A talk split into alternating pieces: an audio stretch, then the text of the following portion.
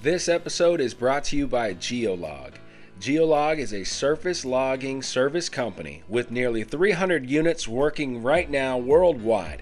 If you value specific data while drilling and looking for your best results and the best pay you have, get a hold of Geolog today.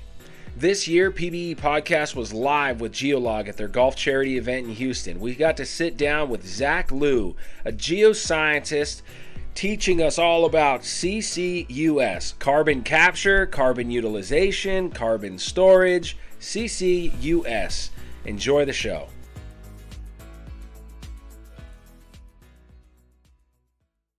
Three, two, one, let's, Let's go! go! Happy Cinco de Mayo. This is Troy Tittlemeyer with the PBE Podcast, sitting down on the backside of registration right now at the Geolog Charity Golf Tournament.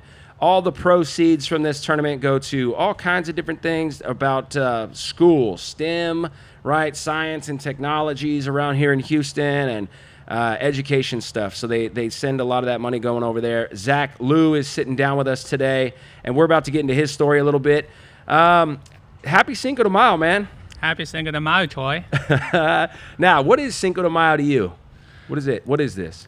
Oh well, I actually that's uh, that's something new concept I, I, I, I learned when I moved to Texas. Uh, well, what I don't understand is a, good festival. Everybody trying to have fun and celebrating the, the the Mexican Tex Tex Mexican culture and uh, Yeah. and uh, and have fun, a lot of golf and uh, drink and uh, barbecue, all of that good stuff. Just a good day. It May, is a good day. Amazing weather today. uh, May 5th. Well, humidity's uh, escalating. I don't know how, how long you've been in Houston. Since 2008, that has been Oh about 15 years. Gosh. Okay. So yeah, you're accustomed to this. Like your body is physically changed, I think, to absorb this humidity different than mine. I feel it. I'm sweating over here. I'm feeling that humidity, and it's still in the morning. It's like crisp to you.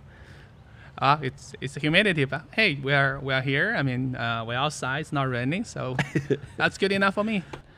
Look, now that we have the hats off, we can get uh, we can get serious. Encouraging quotes and messages to fuel your life with positive energy. Positive energy. Not to take away the fact that everything in the universe has negative energy.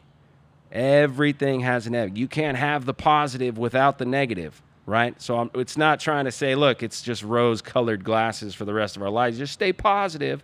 No, there's negative things that happen, and you learn from those. And if you can accomplish getting through the failures or the mistakes and turn those into steps and continue the climb towards the success or to continue the climb to staying positive, I think that's, you know, there's something there. Do you agree? I do, I do. I think um, I think for for folks working in the oil and gas industry like us, I think uh, that's the right mentality. It's, there's a lot of up and downs in the, in the industry. If you want to survive in this industry long term, you gotta stay positive, and uh, especially when the times are hard. Man, yeah. All right, I like that. So I just randomly opened it up to this page. It says, Believe, read, and repeat. I expect great things to happen today. I trust in God's plan for my life. I accept all the love, joy, abundance, and success in my life. I accept all the people who want to work with me and benefit from my gifts and talents. Every day I'm getting stronger, healthier, and better. That was pretty cool. I, uh, that was a, was very very impressive. you like that, huh? I do, yeah. Thank, Okay, here's one. Here's a short one, and then we'll get started with your your story. You ready? Don't chase success. Don't chase success. Decide to get better every day. Do great work, and success will find you. that's that's a really good quote. That book's awesome, man. Hundreds of pages of that stuff. You can't go wrong. Every time I pick it up, I'm like, man, I'm ready to go. I'm ready to run through a wall right now. yeah, keep you fired up. All right. Good book. Zach Liu, please tell me where are you from? Let's get into the conception part of the show. Who is Zach Liu? All right. Um, I I was born in China. Uh, actually born where there was a very big natural gas field. Uh, when I was growing up, we we ride in bus uh, powered by natural gas, not diesel, not gasoline, but natural gas with a big balloon on top of it. Uh, in retrospect, that was not probably the safest bus to ride, but that's what we did. Wow. Um, yeah, I, I joined the industry right after I, I finished uh, college in 2002. So I started with Schlumberger. I worked for them for a couple of years. Really? Yeah. So you went to college in, in China? I went to college in China. I studied electrical engineering. That was a long, long time ago when I was smarter. Uh, then I joined Schlumberger, uh, worked for them for a few years. Then I came to US to UT Austin, uh, studied petroleum engineering, uh, get my master cool. there. Uh, then I, I started working for another company in the oil industry called the Pathfinder uh, Energy Services. Did a bunch of LWD, MWD um, drilling and Okay. petrophysics. really? Yes. And petrophysical tools that are all in the MWD or petrophysical tools that are wireline, triple combo stuff? What kind of petrophysics are we talking? um, for the for that company I work for, it was uh, exclusively logging while drilling, so Okay. within the BHA. But I, uh, in my career, I work on both wireline and uh, and LWD as well. Yes. Nice.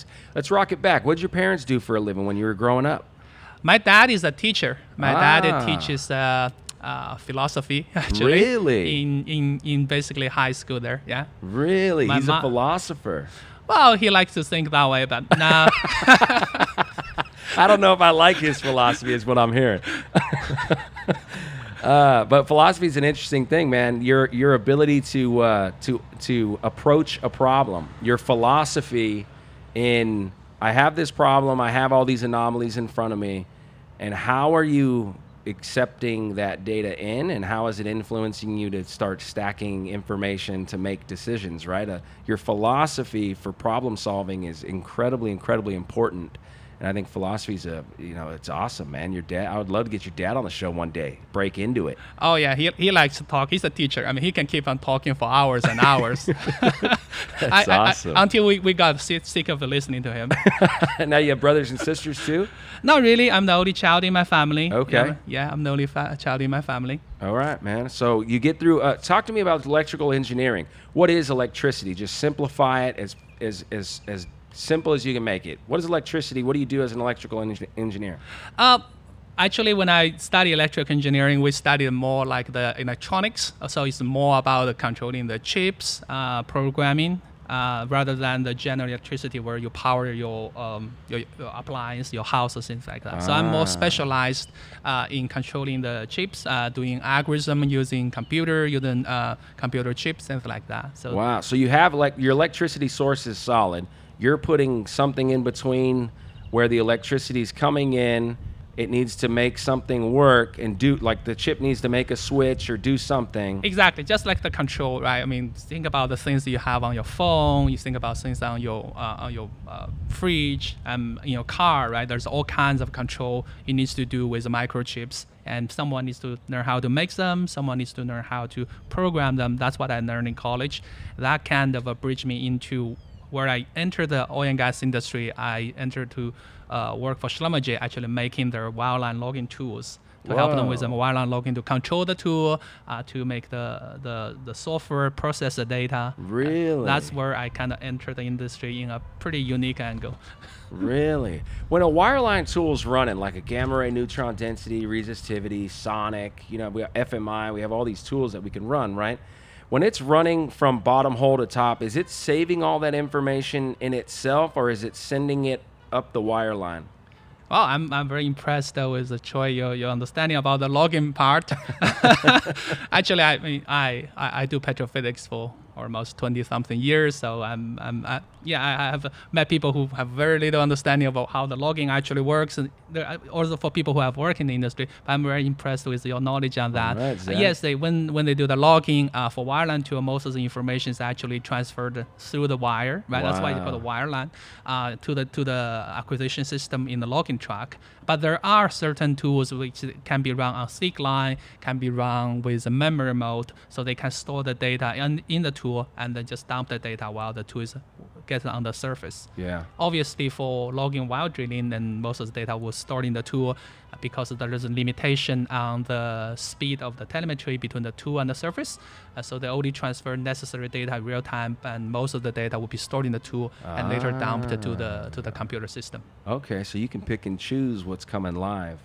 So when you're in the logging truck and you're going through your pay section and you really want to see what NMR is doing, you run it and you go, hey, let's rerun it real quick. And they drop the tool, you rerun it, and you're seeing that in real time. For yeah, you can see some of them real time. Uh, for FMI, I believe you need a little bit post processing to see the data is a little bit better. Yeah, Uh, so yeah, they, there is a lot of processing in that There's one. a lot of process, a lot of engineering. So for whoever listening out there wants to do high tech, wants to do programming, wants to do all the computer stuff, and there there is definitely that space uh, for for for those of you uh, wants to do that do that in the oil and gas industry. Nice. There's jobs available for that, huh?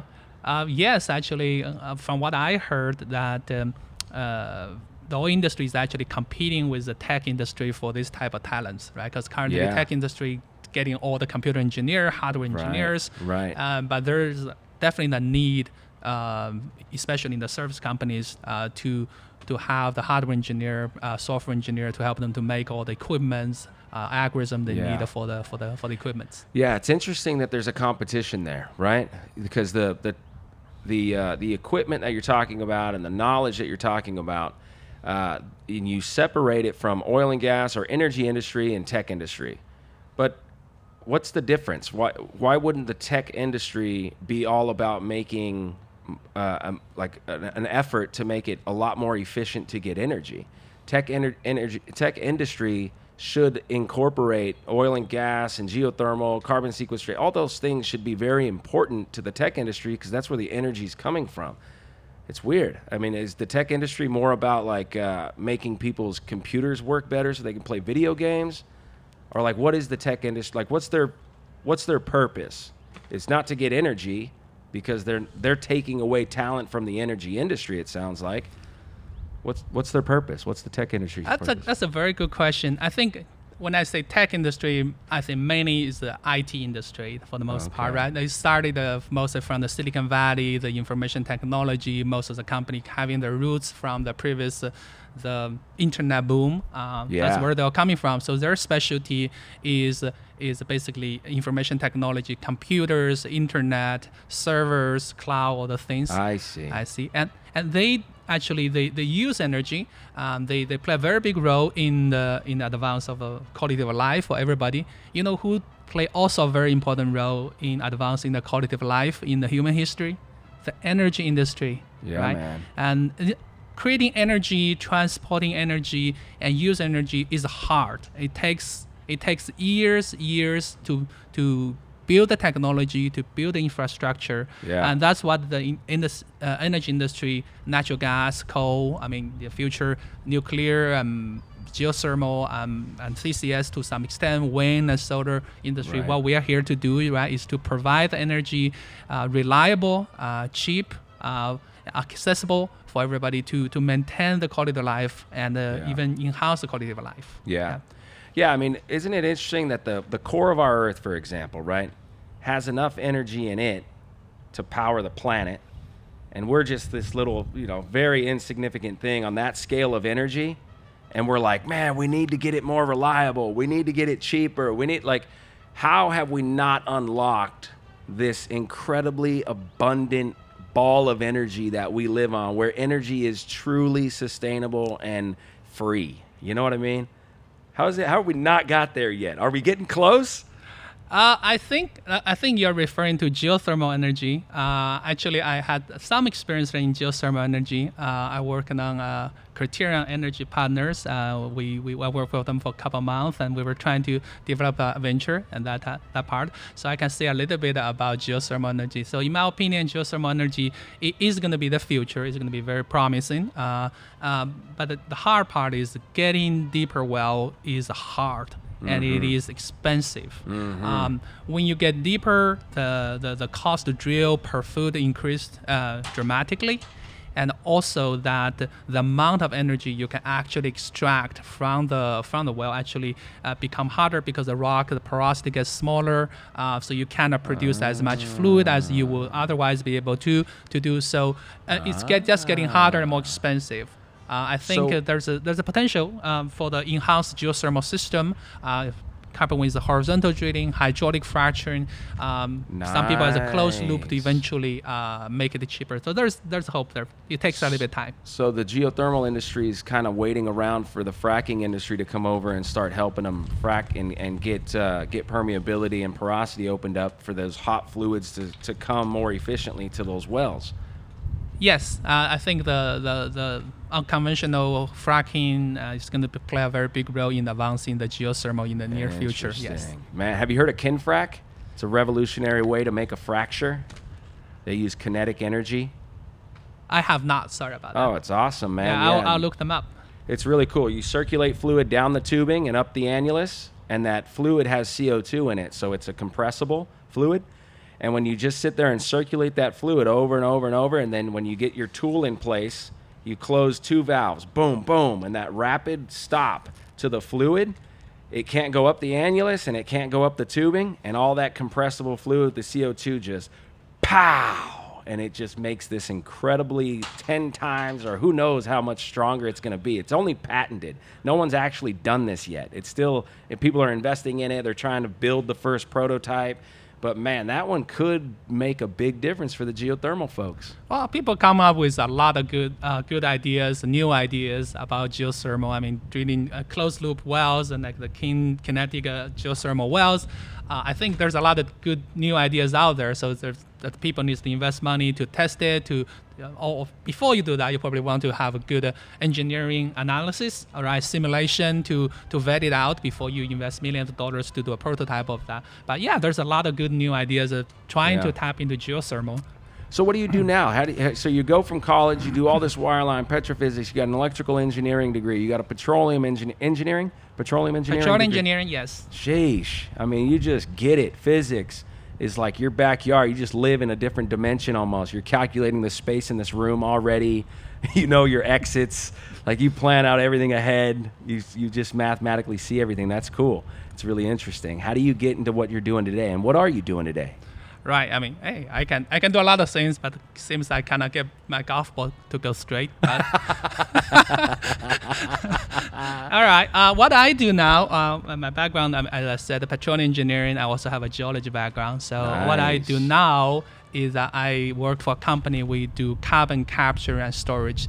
Actually, I do a company who does a biofuel. So they produce ethanol from uh, from corn, and in the process, uh, they produce a very low carbon intensity ethanol. And Huh. they, we capture the CO2 from the ethanol production, and we find a good underground deep uh, saline aquifers to inject the CO2 underground to store the CO2.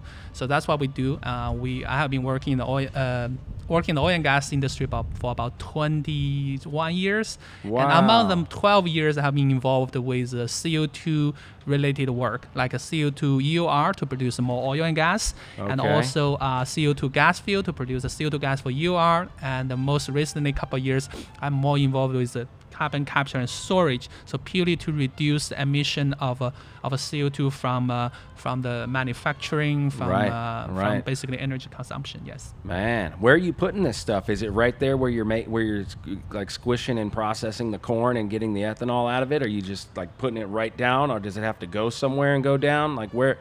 There are many ways to do that. Uh, you hit the nail that that there's a there's a also a, a capture part where you capture the CO2 and where you store the CO2 can be sometimes it's, it's very close. Ideally, right? ideally it would be nice, but most of the time it's not. Most of the time you have to find a, a place where it's safe to store the CO2 for long term, um, for hundreds of years or even thousands of years. And usually that's not right next to your backyard. And sometimes people don't like to store the CO2 right at their backyard. They're so there's a transportation part of that. That's where the Yeah. pipeline comes in. Okay, so you're piping CO2 gas out of this uh, processing of ethanol, and you're trying to get it somewhere where it can.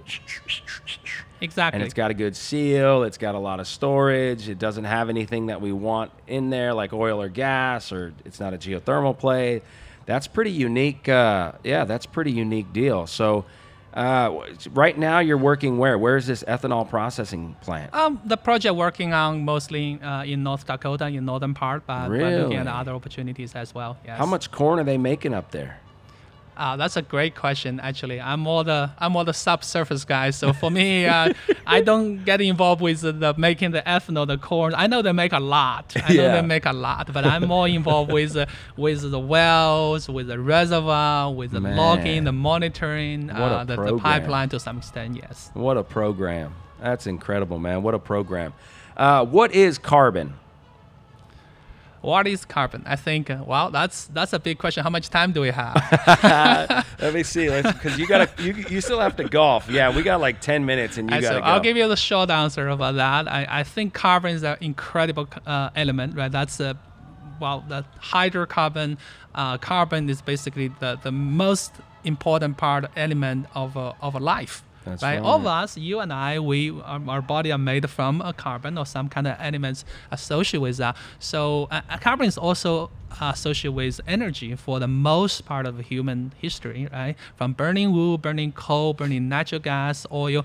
Um, so Burning whales. Burning whale, whales has carbon as That's well. right. Yeah, exactly. So carbon is is, is intrinsically is a, is a very natural part of a, of a human life and history and energy. Um, well, now for now we, we, we, we burn we because we burn so much energy and we, we, we to improve the life of a human and now we have a, a CO2 emission issue. So that's where uh, carbon capture and storage come in as Mm-hmm. one of the many tools we can use to remove the carbon from the atmosphere to reduce the amount of carbon we put in the atmosphere so that we can continue using the energy we have been using Yeah. right without uh, dramatically changing the style of, uh, of everybody uh, and, and continue to provide energy at the same time reducing the, the carbon emission uh, i have to say that carbon capture storage has its place in decarbonization, but it has to work in conjunction with many other decarbonization technologies like wind and solar, geothermal, Right. nuclear. So we should have the all above approach to apply the technology whatever makes sense for a particular situation. I see. Yeah. So you're in, you're sitting in high school, and they're they're at the question is what energy is the best energy? A. Oil and gas. B. Just gas. C. Geothermal. D. You're like E. All of the above, man. We got to do above. this. That's the only answer which will work. So if people tells you we can do solar and wind and just get rid of oil and gas all completely, that's probably not gonna happen. It's very unrealistic. Exactly, and and the, I also see oil and gas people say, oh, the wind and solar it will never work, geothermal Right. will never work. I think that's not true as well. I think Okay. a diversified uh, energy source is is good for energy industry. It's good for the uh, quality of life of everybody. Right. Right on, man. This is cool, Zach. I'm really getting a kick out of this. You could have told me you were like 31 years old, and I would totally believe you. But you said you had 21 years experience. You got two master's degrees. I can't even imagine. Like, how old are you? I started work at 15. Oh, wait a minute. I'm kidding. Oh, damn it, Zach. I'm like, all right, this is, I, I get it. He's 31. He's a savant. He's like, he just gets it. damn it. All right, you got me. All right, we don't have to know your age. I was just thinking that in the back of my mind, like, golly, this guy's, this guy's good. Um, have you heard of the process called serpentinization or the rock serpentinite? I did hear about the rock serpentinite, but uh, quite, didn't quite understand. The, okay, tell me about it. Well, uh, one of the things about serpentinite and the process of serpentinization is a massive methane release when that rock gets made. It's when the mantle, the igneous mantle, gets hydrated with seawater. So when it interacts with the water part of the planet, the igneous rocks get hydrated, specifically the peridotite, the mm-hmm. ones that are olivine rich right. which has carbon in it, which is interesting. And they're talking about how serpentinization actually could be this process that's the foundation to start life. Serpentinization. And there's serpentinite everywhere. There's serpentinite under all the ocean floors. All the continents have coughed up serpentinites from these ocean floors that are at the surface. They have kerogen in it. Uh, it's a very interesting process. But I was talking to somebody about it, uh, carbon sequestration. He said there's a study that they started pumping CO2 down into a serpentinite and it started taking the CO2 really well. It, look, it, it, it could sequester the CO2 really efficiently. So you might start looking at serpentinites. Look for serpentinites. Interesting, interesting. I did not know we're gonna do a igneous petrography uh, quiz uh, in this uh, podcast. Nobody has told me that. Uh, although I did have to, I did take a, a igneous rock uh, petrography class in my in my graduate school. Yes. I hope Dr. Snow will, will be proud of that. I I, I remember some of that. Uh, Well, I, I think it, I think you hit a good point. Is that I think for carbon capture and storage, um, there's more than one way to do it. Um, the, the way most commonly done is to put the CO2 in the deep saline aquifer because because it's there, it's more available, it's relatively cheap Yeah. to do it. And also another option is to put that in uh, deplete the oil and gas reservoir or sometimes even mature oil and gas reservoir to Sure. help to produce more oil, Heck right? yeah, bring CO2 over to my field. I'll take it all day. in Permian Basin, CO2 is actually a commodity. People want that in their oil field because they That's give them more oil. And I like to refer those oil produced uh, through uh, captured CO2 E- EOR process as blue oil because that oil intrinsically is uh, carbon neutral or even carbon negative. So back to Ah, the blue the. CO2 mineralization uh, question you have, I think that's probably one one one thing we need to look into. Uh, it's a little bit advanced uh, in terms of technology maturity wise, Yeah. uh, but it's definitely something we should look into uh, as a way of, uh, of uh, basically storing carbon um, in a mineralization process. It has not been done in a wide scale as far as I'm understanding, uh, but I'm aware of that. Um, I'm, I'm following whoever does the pilot, whoever does the, the, the, the, the trial for that. I I think, hey, maybe in, in 20, 30 years, we'll be all doing injecting uh, CO2 into igneous rock and uh, try to, uh, try to uh, that. I think the byproduct was, which was interesting, was that it made dolomite. So it it took CO2 and then it started precipitating out dolomite, which is MgCCO3 taken twice. So there's a bunch. It's a carbon sink, right? D- dolomite is a really good carbon sink. It loves to just suck up oxygen and carbons like crazy. S- MgCaCO3 taken twice is dolomite. Mm-hmm. So if you're pumping CO2 down there and it's actually precipitating out a rock, right? And scale that's dolomite and it's it's turning it into a rock. You don't have a leak and you don't have to worry about it leaking somewhere. That's an interest. That's what I was kind of taken away from that. I I think I think it, it, it, could potentially work. I think just needed to demonstrate, need more research into that. Let's that. do yeah. it. Let's do it. Serpentinites, man. I love them. They're the coolest rocks. How about graphene? Graphene's going to change the whole game with uh, with battery technology, storage, and and transferring electricity. Graphene is it's unbelievable property. Yeah, you, you- I think you you, you, you hit a, another topic is that the carbon capture utilization and storage, the U part, where where most of the utilization currently goes to. Uh, I would say actually 95 or even more than that of a carbon go, CO2 goes to utilization. It goes to CO2 EOR to produce the oil. Ah, Um, but um, the rest, actually, a lot of them goes to produce soda we drink, diet, diet Coke, right? Yep. uh, or beer. carbonate Uh, our bellies, man. Exactly. But if people can find the other use of uh, capture CO2, um, produce graphite, produce cement, right? Uh, those could uh, dramatically improve the value of the captured CO2 and, and help us further reduce the, the, the carbon emission. right? Wow. So those are Well, potentials. Right on, man. I'm excited to stay up with you, stay connected, and uh, hear more about what you're doing. Do you like Do you like writing papers and you submit things like the AAPG and do you present some of your research, or how do I how do I learn more from Zach Liu? Uh, well, uh, there I did. I mean, I did write papers and present, and I attend conferences, giving talks, and Oh, things right like that. Yeah, if you just search my name, uh, CCUS, and there probably won't be too many Zach Liu doing CCUS. Right on, right on. Well, good luck with everything, sir. Thank you for joining the PBE podcast. Thank you, Troy. Really enjoyed talking to you. Thank you for having me. Likewise.